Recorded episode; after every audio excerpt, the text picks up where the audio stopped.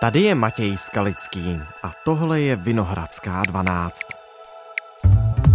Belgická prokuratura uvalila vazbu na čtyři lidi zatčené v případu korupce v Evropském parlamentu. Mezi nimi má být i místo předsedkyně této instituce Eva Kajliová. Údajně docházelo k předávání úplatků ve formě peněz a drahých darů. Podle tisku jednala skupina výměnou za peníze a dary ve prospěch Kataru. Uplatil Katar politické špičky Evropského parlamentu? Měli jednat v jeho prospěch? Začali vyšetřovatelé rozplétat největší korupční skandál v Evropské unii za poslední roky? Se spoustou otázek volám do Bruselu našemu zpravodaji Viktoru Daňkovi.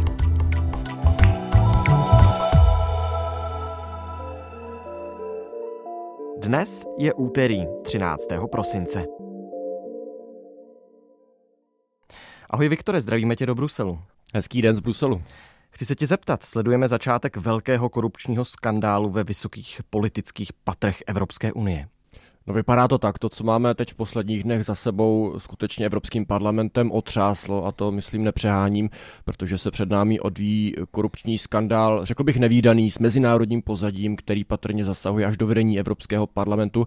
Zapletená je do něj jedna ze zemí Perského zálivu, což tedy oficiálně potvrdila i belgická prokuratura, podle které představitelé této země systematicky vyhledávali a upláceli osoby s vlivem uvnitř parlamentu. No a prokuratura sice neupřesnila, o jakou jde zemi, ale podle všeho je tou zemí Katar a e, nabízí se tedy souvislost, možná souvislost s mistrovstvím světa ve fotbale. Prokuratura v Bruselu potvrdila teď o víkendu vazbu pro čtyři lidi. Víme, z čeho přesně jsou obvinění? Prokuratura podezřívá z toho, že od oné země Perského zálivu skupina lidí v posledních měsících přijímala úplatky v podobě jednak hodnotných darů, ale i přímo hotovosti, a to výměnou za protislužby v podobě ovlivňování rozhodnutí v Evropském parlamentu. Ale o jaká konkrétní rozhodnutí šlo, to zatím nevíme. Není to potvrzené, ale není těžké si to domyslet, protože Katar se v posledních měsících hned dvakrát dostal na pořad jednání.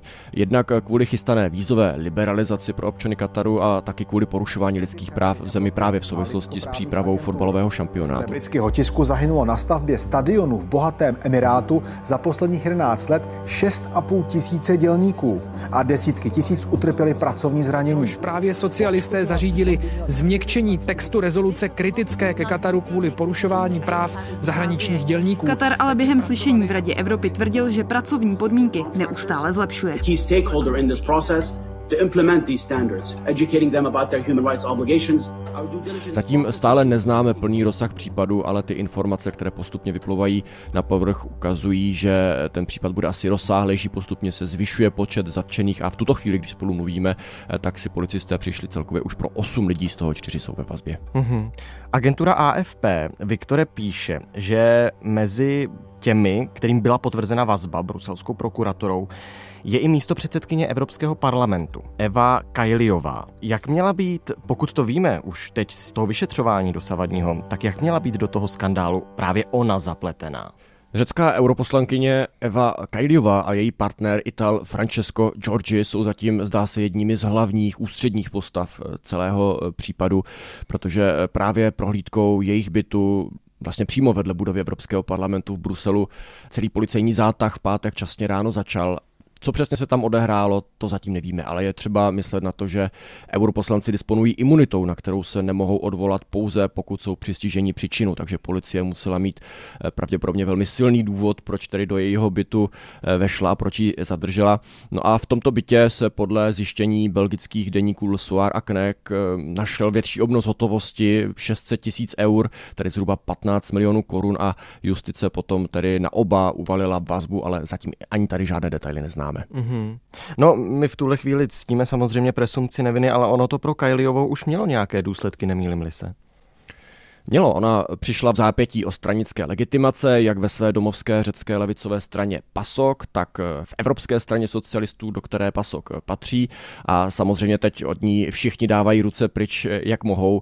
Mimochodem je velmi zajímavé, že pokud skutečně Katar Kajliovou uplácel, tak je zajímavé, že si představitelé této země vybrali právě tuto europoslankyni, protože ona, co by místo předsedkyně, nebo jedna ze 14 místo předsedů a místo předsedkyň, kde působila tady teprve od letoška, Ruska, tak je samozřejmě viditelná v této funkci, ale funkce místo předsedy parlamentu je spíše symbolická, pojí se s ní jakási prestiž, ale rozhodně ne přímý vliv. Mnohem vlivnější jsou třeba předsedové výborů, což naznačuje, že Kataru možná nešlo ani tak o to ovlivňovat nějaká konkrétní rozhodnutí, ale budí to dojem, že spíše šlo o jakousi image nebo o budování PR na půdě parlamentu, protože Kajliová zdá se přišla Kataru vhod, byla totiž ochotná na půdě parlamentu aktivně bránit Katar v době, kdy čelil kritice za porušování porušování lidských práv.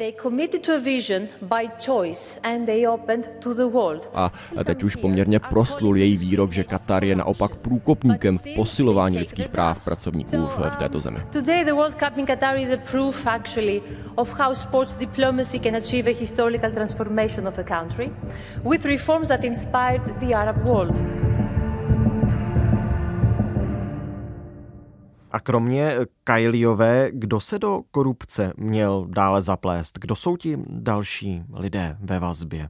Kromě Kajliové jde zatím pouze o občany Itálie, kteří měli všichni blízko frakci socialistů nebo pro ní přímo pracovali. To je pojítko, které mají všichni společné.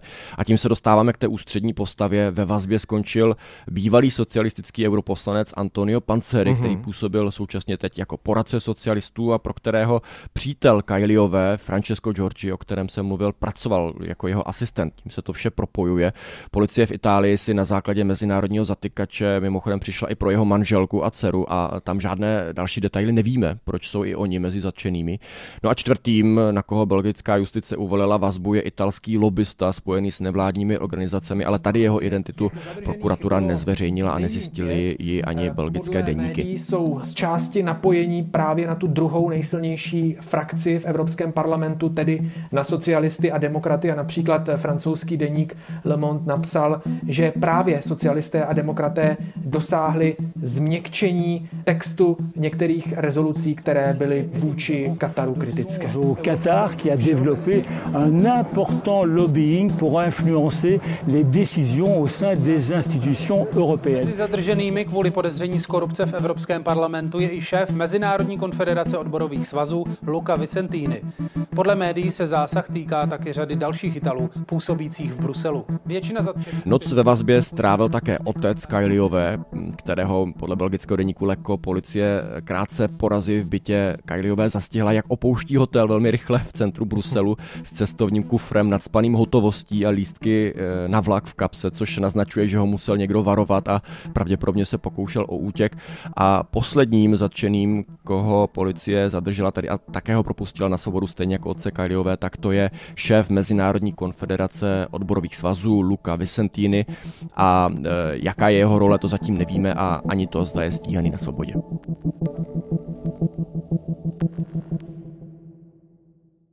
Abych to, Viktore, schrnul, tak prokuratura v Bruselu uvalila vazbu na čtyři lidi. Je tu silné podezření z korupčního skandálu mezi Evropskou unii a patrně Katarem. V tuhle chvíli ale toho víc nevíme. To znamená, to vyšetřování je skutečně stále na začátku? Vypadá to tak, eh, víme ještě nějaké podrobnosti o domovních prohlídkách, které policie eh, rovněž provedla, bylo jich několik, liší se počty, možná 16, možná 17, možná více. A ty jsou také tady zajímavé, protože při nich policie zabavila kromě notebooků a telefonů i poměrně velké množství hotovosti. Deníky Le Soir Knek eh, zjistili podrobnosti a psali, že v některých případech šlo doslova o tašky nadspané penězi. A co je zajímavé, tak ten případ se zdá se rozšiřuje, protože o víkendu se objevila nová informace, že policie prohledala také kancelář současného europoslance belgického socialisty Marka Tarabely a musela o tu prohlídku stát opravdu hodně, protože aby se mohla dostat do kanceláře sloužícího europoslance, musela z Malty narychlo přiletět předsedkyně Evropského parlamentu uh-huh. Roberta Metzolová a této prohlídce přilížet, jak to vyžadují pravidla Evropského parlamentu. Tarabela z ničeho obvinění v tuto chvíli není a tvrdí, že prohlídka zřejmě souvisela s prací jednoho z jeho asistentů, který dříve pracoval pro jednoho z obviněných. Ale myslím, že stojí za pozornost, že Tarabela je místo předsedou delegace pro vztahy s arabskými zeměmi, věnuje se poměrně intenzivně sportu a zatímco v minulosti byl velmi kritický k pořádání eh, fotbalového šampionátu v Kataru, právě kvůli těm tvrdým podmínkám, kterým tam čelí nábezní pracovníci z Bangladeše a dalších zemí, tak eh, Tarabela svůj postoj v posledních měsících doslova obrátil a začal mluvit o tom, že by bylo třeba pokrytecké nevšímat si pokroku, který Katar hmm. V těch posledních měsících učinil. To znamená, že to podezření, a v tuto chvíli stále podezření je, že Katar si vlastně kupoval slova politiků v Evropském parlamentu, že u něj nedochází k takovému potírání lidských práv, jak se o tom ve světě píše v souvislosti s mistrovstvím světa ve fotbale. Zatím tomu vše nasvědčuje, ale spekulovali bychom, protože těch informací je opravdu málo. Prokuratura je na informace strohá. Ani do belgických médií, kterým se podařilo zjistit opravdu množství i pikantních detailů kolem začení, tak vůbec žádné informace o detailech samotné korupce neunikly, takže to vypadá, že si policie pečlivě hlídá, aby žádné informace neprosakovaly vem, takže zatím stále nevíme vlastně, jaký je skutečný rozsah toho případu. Katar na to už nějak reagoval, protože předpokládám to, co řešíme my tady v Evropě, tak se v Perském zálivu také sleduje? Určitě, ale eh, jak bruselský list politiko, tak belgické deníky, tak i světové agentury, všechny se pokoušeli získat nějakou reakci ze strany katarských představitelů, ale zatím narazili na zeď mlčení. První stručné vyjádření mluvčího katarské vlády k aféře přinesla agentura AFP. Všechna tvrzení o nesprávném počínání katarského státu jsou výsledkem vážné dezinformace.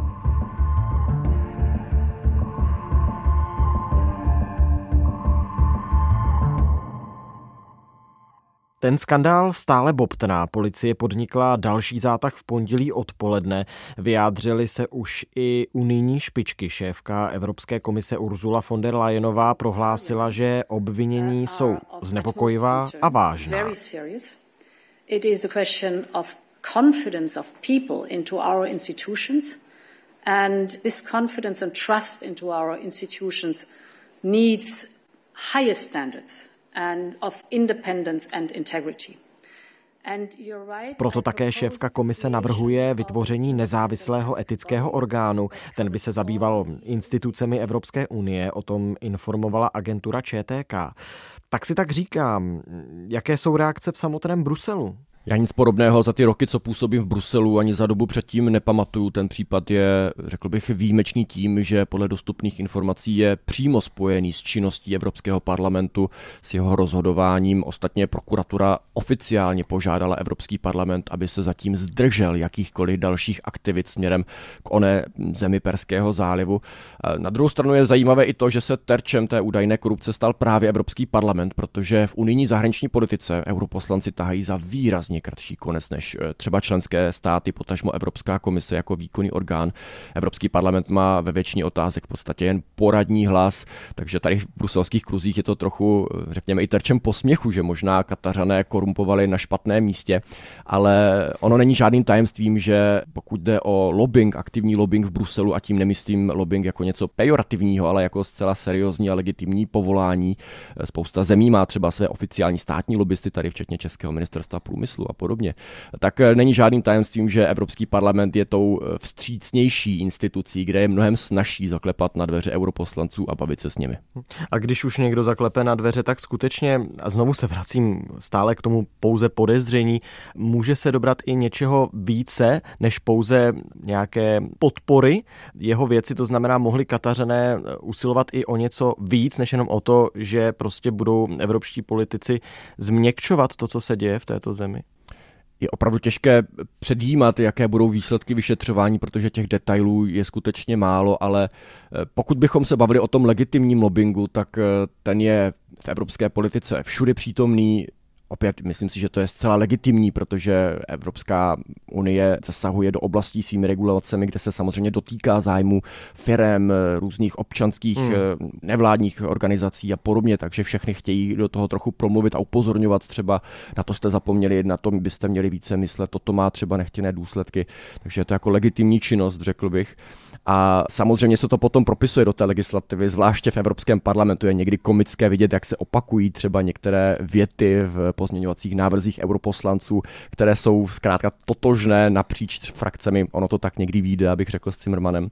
Ale to, o čem se bavíme teď v souvislosti s Katarem, to je úplně jiná úroveň, zdá se. Hmm. To je vlastně aktivní korupce z těch dostupných informací, se zdá, kdy nešlo o pouhé přesvědčování, ale hráli tam roli skutečně peníze a to je něco, co jsem tady opravdu ještě nezažil. Já jsem se chtěl dobrat toho, jestli skutečně pokud k nějaké korupci došlo, to znamená představitelé Kataru upláceli evropské politiky, tak mohli reálně dosáhnout i něčeho víc než toho změkčování, eh, potírání těch lidských práv v této zemi. Jestli Evropská unie skutečně nebo Evropský parlament by mohl mít nějakým způsobem legislativně vliv na to, co se v Kataru děje. Jediná věc, o které vím, kde by Evropský parlament mohl skutečně mít vliv na legislativu, tak to je právě to rozhodnutí o uvolnění vízové povinnosti pro občany Kataru. Ale z toho, koho, pokud to tedy byl skutečně Katar, tak koho Katařané ovlivňovali, tak se zdá, že spíše, že spíše šlo o to vyznění směrem na venek, protože uh-huh. neovlivňovali, zdá se, tedy z těch opravdu jen pouze dostupných informací se zdá, že nešli po těch lidech, kteří mají skutečně vliv na ta rozhodnutí, ale spíše po těch, kteří jsou viditelní a kteří můžou pozitivně zapůsobit na imič Kataru, protože patrně Kataru vadila ta kritika na půdě Evropského parlamentu, což je možná dobrá zpráva pro europoslance, protože jejich rezoluce, kterých přijímají mnoho v oblasti lidských práv, tak jsou právně nezávazné a vždycky se nabízí otázka, k čemu vlastně jsou. Tady se ukazuje, že Katařany patrně trápí, co se o nich říká v Bruselu. Takže možná pozitivní zpráva, že ty rezoluce nakonec mají jistý dopad. No ale pokud tedy byl obrázek Evropského parlamentu takový, že kritizoval Katar a pořádání mistrovství světa ve fotbale právě v Kataru, tak nemůže naopak teď ten velký korupční skandál poškodit tu důvěryhodnost v tuto instituci? Bez pochyby se to navízí. Ostatně předsedkyně Evropského parlamentu velmi promptně reagovala, že korupce nemá v Evropském parlamentu místo. Citujeme z Twitteru předsedkyně Evropského parlamentu Roberty Mecolaové z lidovecké frakce. Europarlament je tvrdě proti korupci. V tuto chvíli nemůžeme komentovat vyšetřování, můžeme ale potvrdit, že plně spolupracujeme a budeme spolupracovat se všemi příslušnými orgány. Uděláme vše, co je v našich silách, abychom napomohli spravedlnosti nabídla plnou spolupráci eh, s justičními a policejními orgány, což dokládá i to, že asistovala při prohlídce kanceláře jednoho z europoslanců.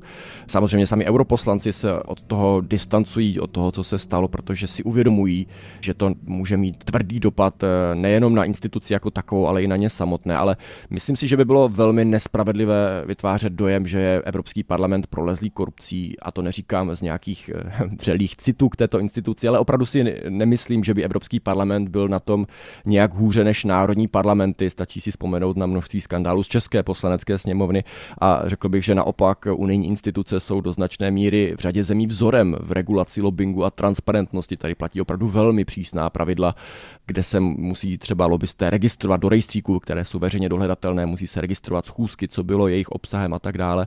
Takže se zatím zdá, že šlo spíše o selhání jednotlivců než systému, ale opravdu nechtěl bych předbíhat. Dodejme ale, že ten skandál skandál se soustředí po celé šíři, hlavně kolem frakce socialistů. Takže ať už jde o ty prohlídky, ať už jde o zatýkání, vše se odehrává v blízkosti této frakce, takže pokud má někdo v tuto chvíli v Evropském parlamentu problém, tak to jsou především socialisté.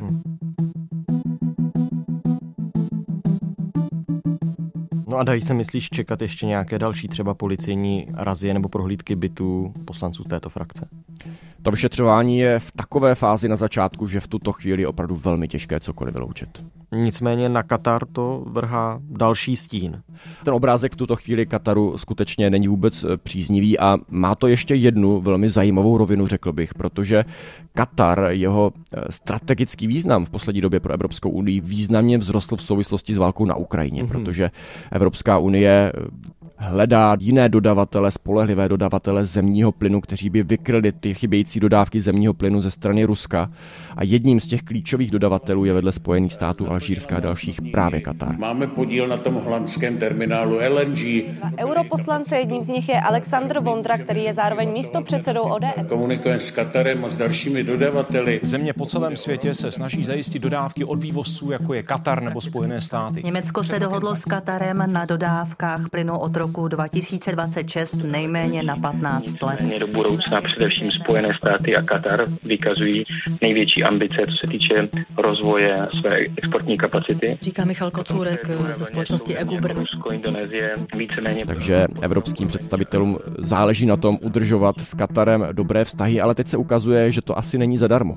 Že nahrazování jedné despocie jinou se zkrátka pojí s jistou cenou, kterou za to Evropa musí platit v podobě toho, že teď musí čelit eh, jednání ze strany Kataru, na které možná nejsou někteří úplně zvyklí a nabízí se samozřejmě tím pádem i korupční příležitost, pokud skutečně tato země je ochotná korumpovat politiky nebo jiné osoby s vlivem. Takže ukazuje se, že pokud Evropa je zkrátka závislá na dovozu fosilních paliv z režimů, které nejsou standardními demokraciemi, takže to vždy bude zkrátka problematické. No a nemohla být na stole i varianta, že by došlo k jakési výměně? Vy zmírníte slova vůči Kataru, my budeme ochotnější vám dodávat fosilní paliva. To myslím, že už je trochu možná divoká spekulace, protože tyto věci se odvíjejí na oddělených rovinách. Jedna rovina je Evropský parlament a debata europoslanců o porušování lidských práv v zemi. A potom zcela odlišná rovina vyjednávání ze strany Evropské komise unijní diplomacie, která vůbec podporu Evropského parlamentu proto to nepotřebuje. Mm-hmm. Vyjednávání právě o těch dodávkách zemního plynu, ta strategická debata o zajištění nějakého partnerství do budoucna. A tam může být samozřejmě souvislost, to nemohu vyloučit, ale žádná přímá vazba se tam zatím nenabízí, není důvod, proč by Evropská komise měla v tomto směru spolupracovat. Třeba právě s Evou Kajliovou, ona se v žádném z těch témat jakkoliv nikdy neangažovala. Hmm. No tak si počkáme, až celý případ eh, nejenom belgická policie eh, rozplete. Moc krát díky, že jsme to mohli probrat. Rádo se stalo, díky. Ahoj. Tohle už je všechno z Vinohradské 12, z pravodajského podcastu Českého rozhlasu. Dnes s Viktorem Daňkem, naším zpravodajem v Bruselu. Řešili jsme podezření z velkého korupčního skandálu v nejvyšších patrech Evropského parlamentu.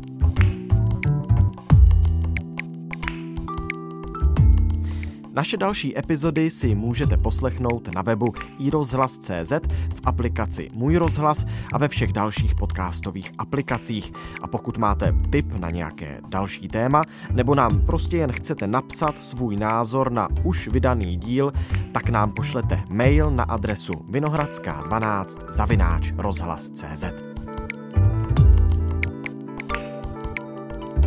Naslyšenou zítra.